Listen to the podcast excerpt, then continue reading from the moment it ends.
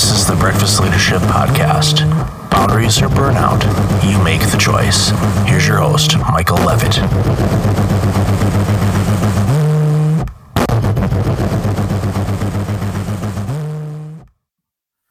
Welcome to the Breakfast Leadership Podcast. I've been looking forward to this day for a long time because uh, I get to speak with Ron Carucci. Uh, Ron has an incredible career. If you're not familiar with him, well, you must be living under a rock because I've known about him for a long time. He's best-selling author of eight books, contributes to Harvard Business Review and Forbes. Uh, he consults with all types of organizations, Fortune 50, uh, and he's also launched his own organization. So, Ron, welcome to the show. Michael, great to be with you. Thanks so much. Likewise, likewise. So it's part of you know one of the things that I do whenever I have a guest on is I always go and pick up one of their books. Uh, you have eight, uh, but I didn't have to go far to the bookstore because I had one in my bookshelf already from 2006 called Leadership Divided. I, I refer to this uh, for the the millennial guests uh, that are listening to the show. This is prehistoric or pre iPhone because the iPhone came out in 2007 and, and this book came out a little bit before. But in rereading it over the last few days, I was amazed um, on how you know current this book is, even though it's you know it's been you know on the shelves for for some time. So I want to talk to a little bit about that, and I, and then we can lead into you know the, the future work and you know the ten year study you've done and everything you're doing today. But I guess the first question out of the gate is thinking back to that book um, and looking at things now. Have you seen a lot of dramatic changes in the leadership space, or are we still fumbling around like we did, like Elliot and everybody else that you'd referred to in the book? you know, Michael, it's a great question. Um, it's a book I, I wish I had written seven, six or seven years later.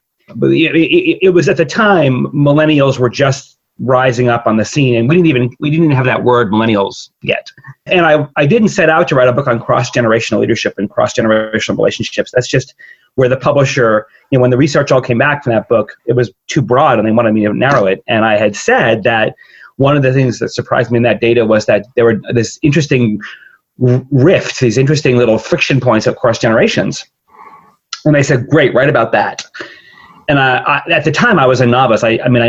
I was teaching at a, at the graduate school level, so I was around. I was surrounded by what were then the emerging millennials, and I had an appreciation for how they were different and how they were not different.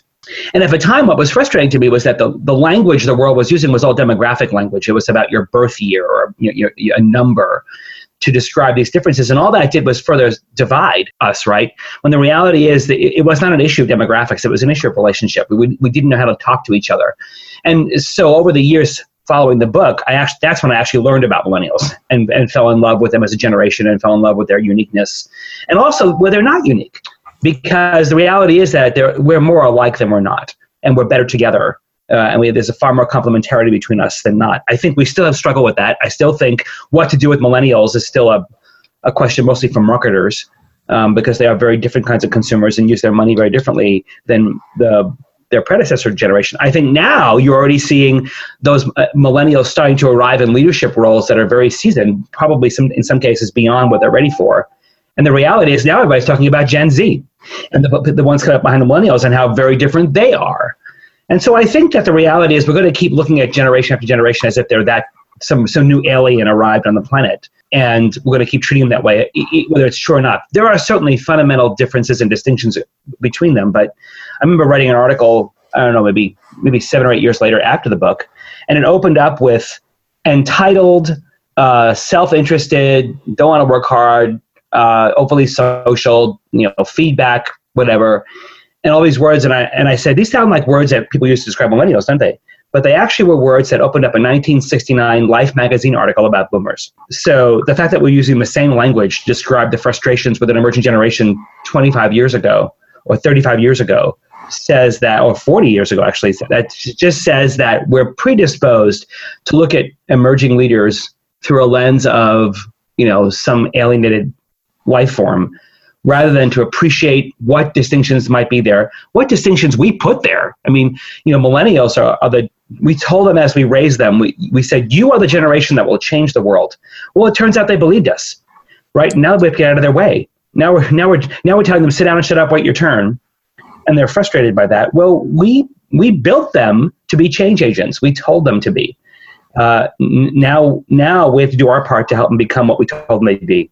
So I think we're still wrestling with it. I think we're still grappling with language in a very clumsy, awkward way. Um, I think we are raising. Uh, I think all in all, we're, raising, we're doing a better job raising up leaders now than we were 20 years ago. That's good to know. And and I've worked with both baby boomers and millennials. I'm Generation X for those that don't know what group I fall in. And the similarities between those two groups are stronger than anyone realizes. And I, like you, I am a huge cheerleader of what millennials can and will do. You know, they're questioning things. They're questioning the silos and the structures of organizations and the hierarchy and, and, and, things and going, well, why is it this way? Why can't it be this way? And you hit it right on the head. We have been, you know, sit down, wait your turn. It's our turn now. When when we're ready to retire, then you can take it. And thankfully now with organizations and the ever changing world we're seeing, more and more of these individuals are again going into leadership roles and, and you you hit it at it in your book and and and other things you've written is oftentimes when leaders become leaders they're not prepared um, they there's only so much training that they will get at the office it's pretty much here you go figure it out uh, go to it and and figure out a way to you know survive. And uh, it's it's a rough position to put somebody in, but it's kind of how things have been. So, uh, talk about you know the follow up of the book, and you had mentioned uh, before we went on, you know, the ten year study that you did, and and all the things that you've learned after that, and and update us on what's going on with that. Sure. Well, one of the things that began to happen quickly was uh, as millennials sort of accelerated their upward climb and began to take on roles in middle and then senior leadership, or you know, or either in startups or growing organizations where they were finding their career paths accelerated, they began to stumble. They began to show up unprepared, and um, it became personal for us when we were working on a large transformational project for a client of ours, where a younger leader had certainly set himself apart and done great work, was seen by everybody as high potential and seen as a great future asset. And so when he was given a chance to run a new part of the organization, um, nobody was surprised. And yet nine months later, he was fired. And so that was devastating to us to see. CEO of that company was more than inferring that some of the responsibility was ours. And so I wanted to go investigate to find out what happened. And turns out he was just another statistic. Turns out that more than half of those that were arriving in senior level roles were failing within 18 months of their job. That's been going on for 20 years, and we've known that. You know, uh, the recruiters love it because it's an annuity, but for everybody else, it was a lot of carnage and a lot of waste. And so uh, I, we wanted to find out what happened, and so we, you know, began to go dig around, and, and that led to a 10-year longitudinal study of more than 2,700 leaders to find out what on earth could be possibly what landmines could be ending up in their way on their way up that could be causing so many to derail. Um, why are we why have we been so accepting of the statistic that more than ha- half or more than them are stumbling? How could you go from being a high potential wonderfully gifted super future star kind of leader to a disaster in just a year that made no sense. And turns out that, you know, with all the landmines we discovered that organizations are actually putting in their way, it's a wonder any of them make it. But the other the other good news was that we were able to isolate in the data, well, if half are actually succeeding, if half of them are actually sticking the landing and thriving, what are they doing that it's setting themselves that that's setting them apart? From the others and we were able to isolate patterns in both sides of that data set and it was very exciting to find. Mm. Yeah, it's you know I this would be what how about 21 years ago? I used to work for executive search firm Russell Reynolds and I remember seeing executives come in for placements at you know Fortune 50 organizations and then a year or two later I'd walk through the reception area and I would see them again and it confused me because I'm like, wait a minute, weren't they just here? You know, because I would know who they were because I would recognize them and just you know with uh, the regular day to day business, and it always alarmed me. It's like, why are they back? You know, is a, a better opportunity? Because at that particular time was the dot com era, and I know in IT. Uh, the job market was so crazy where a recruiter would place you and then call you six months later and say, Are you really, really happy with that job? Because I'll place you somewhere else it was just absolute insanity back then. One thing I, wonder about, you know, those 50% that failed in, your research and all of that i'm guessing that in those experiences it was extremely stressful and potentially you know a lot of those people burned out which after they leave a position and in quote unquote a failure type of situation that can be really really impactful on how they approach the next position and it may carry over down the road. What was your experience in, in talking with some of those individuals on you know what their stress levels were like and you know how burned out were they? You, you know what's interesting, Michael, that, that uh, burnout and stress was one of the least causes of, of, of stumbling. Really? It was it, it, was more fundamental and more stupid than that. So here's an example. What one of them we call this a failure context, or you know the myth of the, of the mandate. So when we hire people into leadership roles, whether they're you know, they're on their way up or they're on their way in from outside, we say to them during the their interview, uh, using one of what we now we've known for a long time as the least reliable devices with which to select somebody for a leadership role, the resume. Um, and we say things like, "Oh my." look at you've built two supply chain overhauls in your career. That's what we need. Or we say, oh wow, look at these great apps you've built. We need that. Or my gosh, what a track record you have with sales forces, building great sales forces or great brands. That's exactly what we're looking for here. And in that mm, in that part of the conversation, we don't realize we are sowing the seeds of failure for them. Why? What we're saying to them is you have a formula. You have a recipe we want you to come here and repeat your past successes. Well, what have you just given them permission to do? Ignore context, come in, and now there's this mythical mandate they have to repeat their past success in your, you know, with your obviously incompetent, you know, dumb people because if they could have done it, they would have. So what happens? That leader enters the role, starts turning over rocks, starts taking out, re- reaching back for their recipe instead of reaching back for their wisdom uh, and starts slapping it onto the organization as if it's going to work. Well, when it starts, when it's when it doesn't stick, they slap harder. Then they get frustrated. Then when they get really frustrated, they start saying things like, "Oh my god, gosh, you didn't tell me it was this bad," or "How have you people made money?" or "How long have you lived with it like this?" And now their diagnosis becomes an indictment, and people start backing away from them, and eventually they die a slow death. So we've all seen that movie countless times. But what we don't realize we're doing is that we're setting them up to fail. Rather than teaching them to, to read context, to read the environment, to recognize that the environment has as much to change in them as they have to change in it, um, we just say, you, you get to come in here and impose your change on us because you're the hero. So that's just one of many, many examples we found that set leaders up to stumble um, with the best of intentions. Yeah, that's that's amazing. And you know, I worked for uh, three different clinics that were very similar as far as the type of uh, primary care health clinic. Uh, and the thing of it is that I think made me successful at all three of them is I went into there saying, okay, yes, I know how to do things, but I'm going into this as a novice, as a student. I, I've got wisdom, so I can analyze what is happening, but I can't apply this particular band aid or this type of treatment across the board because it wouldn't work.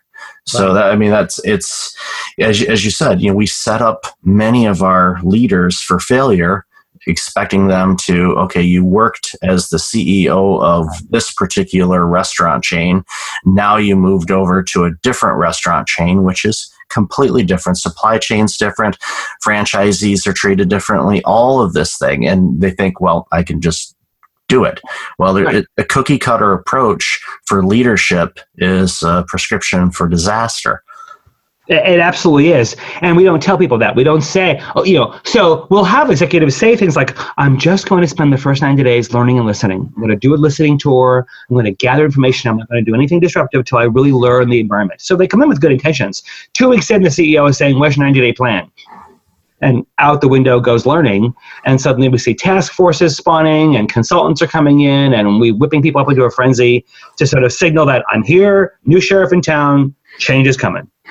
Um, and it's very unfortunate because Um, if you don't, I mean, sure, your past successes probably offer you some insights and some wisdom that might apply here. But if that wisdom and that insight is not contextualized to this environment, if it is not particularized to the challenges at hand, and your leadership, your personal behavior, your motivations, your own biases are not adapted to the environment, um, you're going to have organ rejection very quickly. Um, and I think most people aren't telling leaders that part.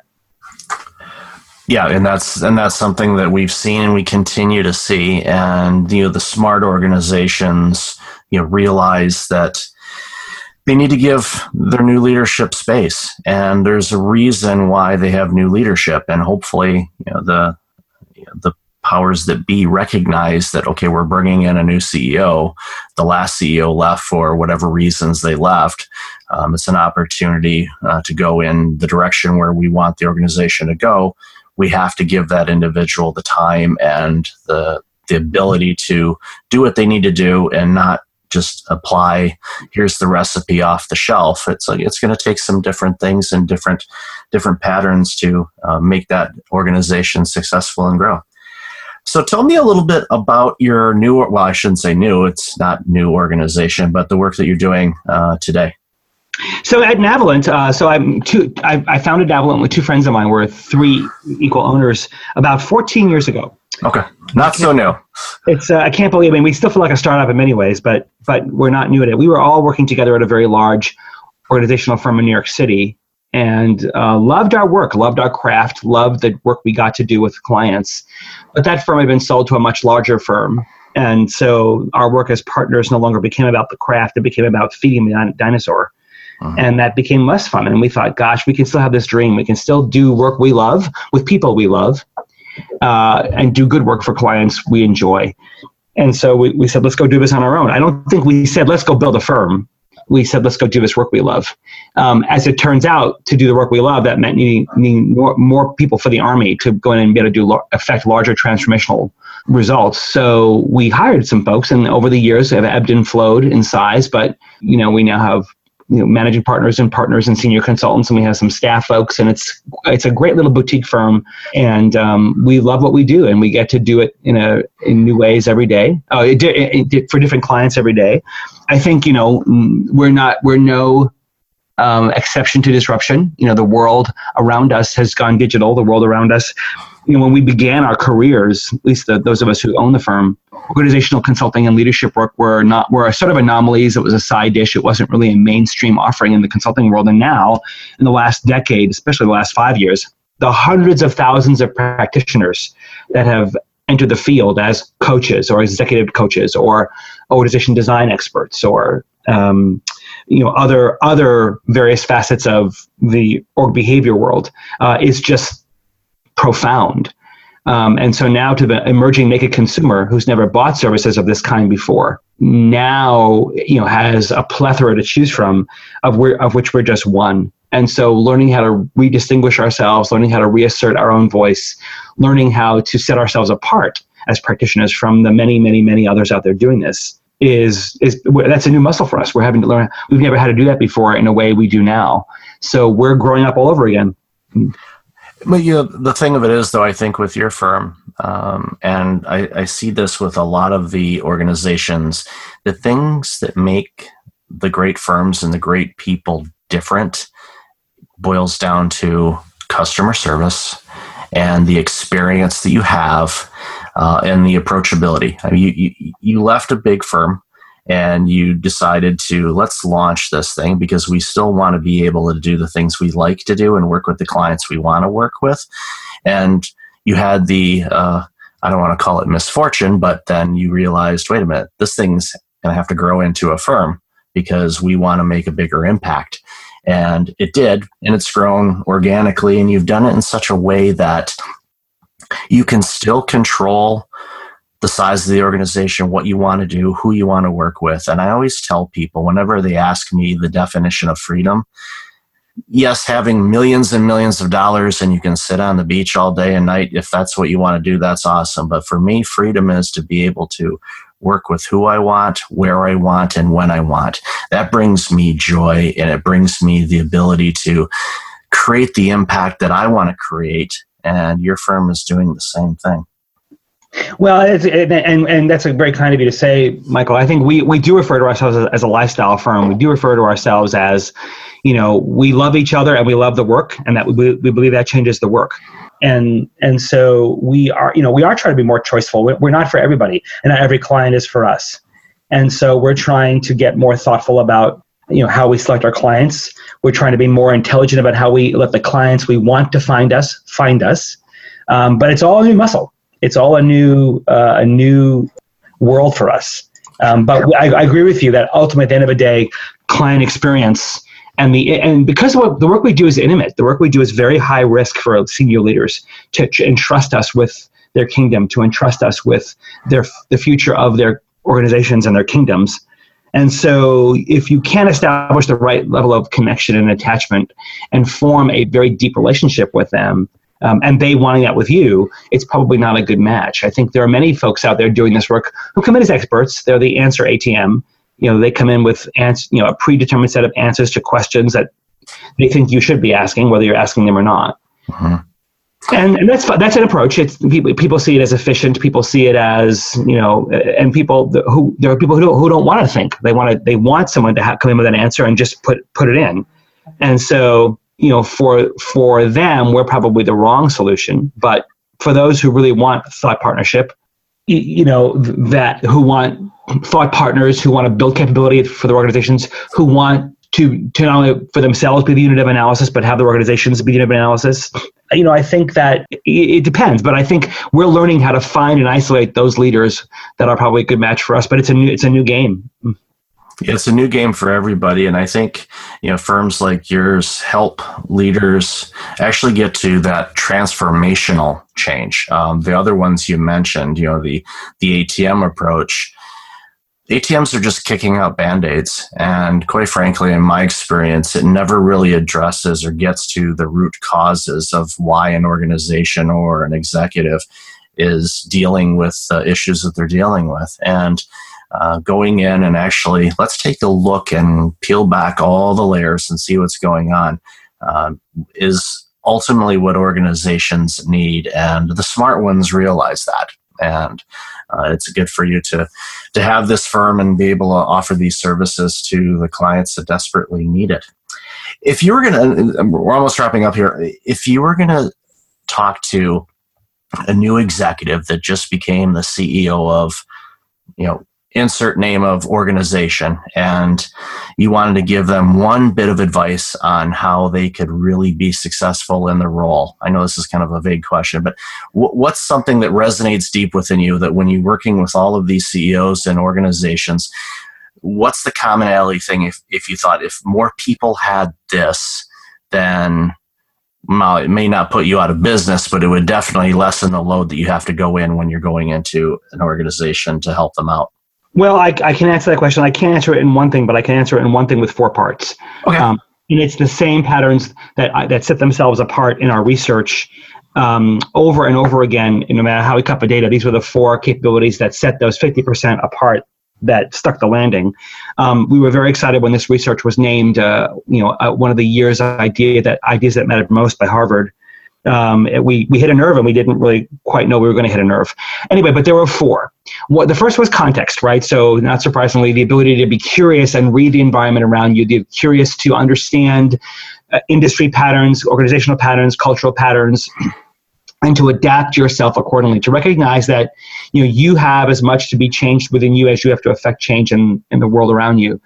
Um, the second was breadth. So these are the leaders that recognize that organizations are naturally fragmented. The pieces often don't fit together. There are often rivalries and borders, and these leaders could build bridges. These leaders know how to coalesce an organization into a whole. They recognize that they they'd gone from playing first chair to being conductor, and now they had to harmonize the entire organization into a more cohesive whole. And they could build bridges. They could create connections. They could create common ground in places where there was not that. And so they, they knew how all the pieces fit together into performance. They didn't see the world, if they came up through marketing, they didn't see the world through brands anymore. If they came up through finance, they didn't see the world through economics anymore. Now they saw, you know, a go-to-market capability. They saw innovation capability. They saw muscles that transcended borders, and they could make those muscles stronger. The third was choice. So these are the leaders that how to make the hard calls. So many leaders get to the top and decide that their their job they, they can purchase loyalty or purchase popularity by saying yes too often, and they dil- and in so doing they dilute the focus of their organization. They dilute the the the organization's ability to focus and narrow their priorities to the few that will help them win. But too many leaders often uh, dole out yeses and they're afraid to say no and disappoint people. But these leaders were able to understand that leadership is the ability to disappoint people at a rate they can absorb, and they weren't afraid to say no in order to have to even to even great ideas, so that the greater ideas they'd already said yes to could prevail. And the last, not surprisingly, was connection. These leaders had phenomenal relationships with people above them, peers, and also direct reports. They were the ones that were trusted, seen as credible, the ones that you know, we, we've all seen them in organizations, they're the ones everybody wants to work for. And the, the key distinction in how they built their relationships and their internal networks was that they prioritized relationships based on who they could help, based on the ones they could make successful, not based on what they could get from people, but what they could give people and so they they set out to put other people's priorities and other people's development on their agendas so context breadth choice connection there are four muscles that we can all learn there are four muscles that anybody who wants to have influence should have um, you probably shouldn't wait till you get your first vice president assignment to start learning them but they can be learned and they are definitely what set great executives apart in our data that's a great, great list. And you know, one saying that I use is saying no makes your yeses stronger. And I, th- I and I think that's that's a key takeaway from that. So, Ron, I appreciate your time today. I really appreciate the all of this gold that you've given our audience, and I want to give the floor to you to you know let people know where they can find you and connect with you, and anything else you'd like to say to the audience before we go. Well, thanks so much for having me, Michael. It's been a great chance to chat. I do hope we can keep the conversation going with your audience. Please come visit us at www.navalent.com. Um, if you're a future leader, if you're somebody who's aspiring to uh, the next level of leadership and you want to invest in your own development, we're starting a brand new executive, new executive cohort for future uh, or newly minted executives. Um, it's a one-year cohort experience, a very intimate group of people, a small number of eight or ten people uh, where you'll get a deep investment from Navalent for a year. Um, you'll get 360s, you'll get a couple of great offsites, you'll get um, monthly uh, video conferences and work groups, a really great community of future leaders where you have, you have a safe space to explore your own development. So come to navalent.com slash rising together if you want to learn more about that. We have a free ebook on leading transformation in organizations. It's our playbook on how we lead change, and that's at navalent.com slash transformation. Um, also at Twitter, on Twitter at, at Ron Carucci. I'm also on LinkedIn, so I love to keep the conversation going. Stay in touch. That's awesome. And, and audience, I will definitely have all of those links in the show notes. And I highly encourage you to take advantage of what Ron offers because uh, his, his leadership is gold and he's truly passionate about strong leadership because with strong leadership, you have strong companies. And with strong companies, you make a huge impact on everything that we do in our daily lives. So once again, Ron, thank you so much for your time today. I really appreciate it. Michael, a pleasure is mine. Thanks so much for having me. Thanks so much. And until next time, everybody, be well. Hey, it's Michael again. Thank you for listening to the podcast. I really appreciate it. If you're like many people, you're dealing with some significant stress and possibly approaching burnout. I know how you feel. In 2009, my burnout led to a year of worst case scenarios. I do not want that to happen to you. If you go to breakfastleadership.com, you can register for a free webinar on burnout prevention, as well as get a free checklist to have successful mornings. Start off each day the right way. Again, that's at breakfastleadership.com. Also, since you are a loyal podcast listener, I'm asking you to like, rate, and review my podcast on iTunes. I look at all the reviews and appreciate your comments, and it helps other potential listeners discover the content I have on the show. I appreciate you, and thanks again for listening.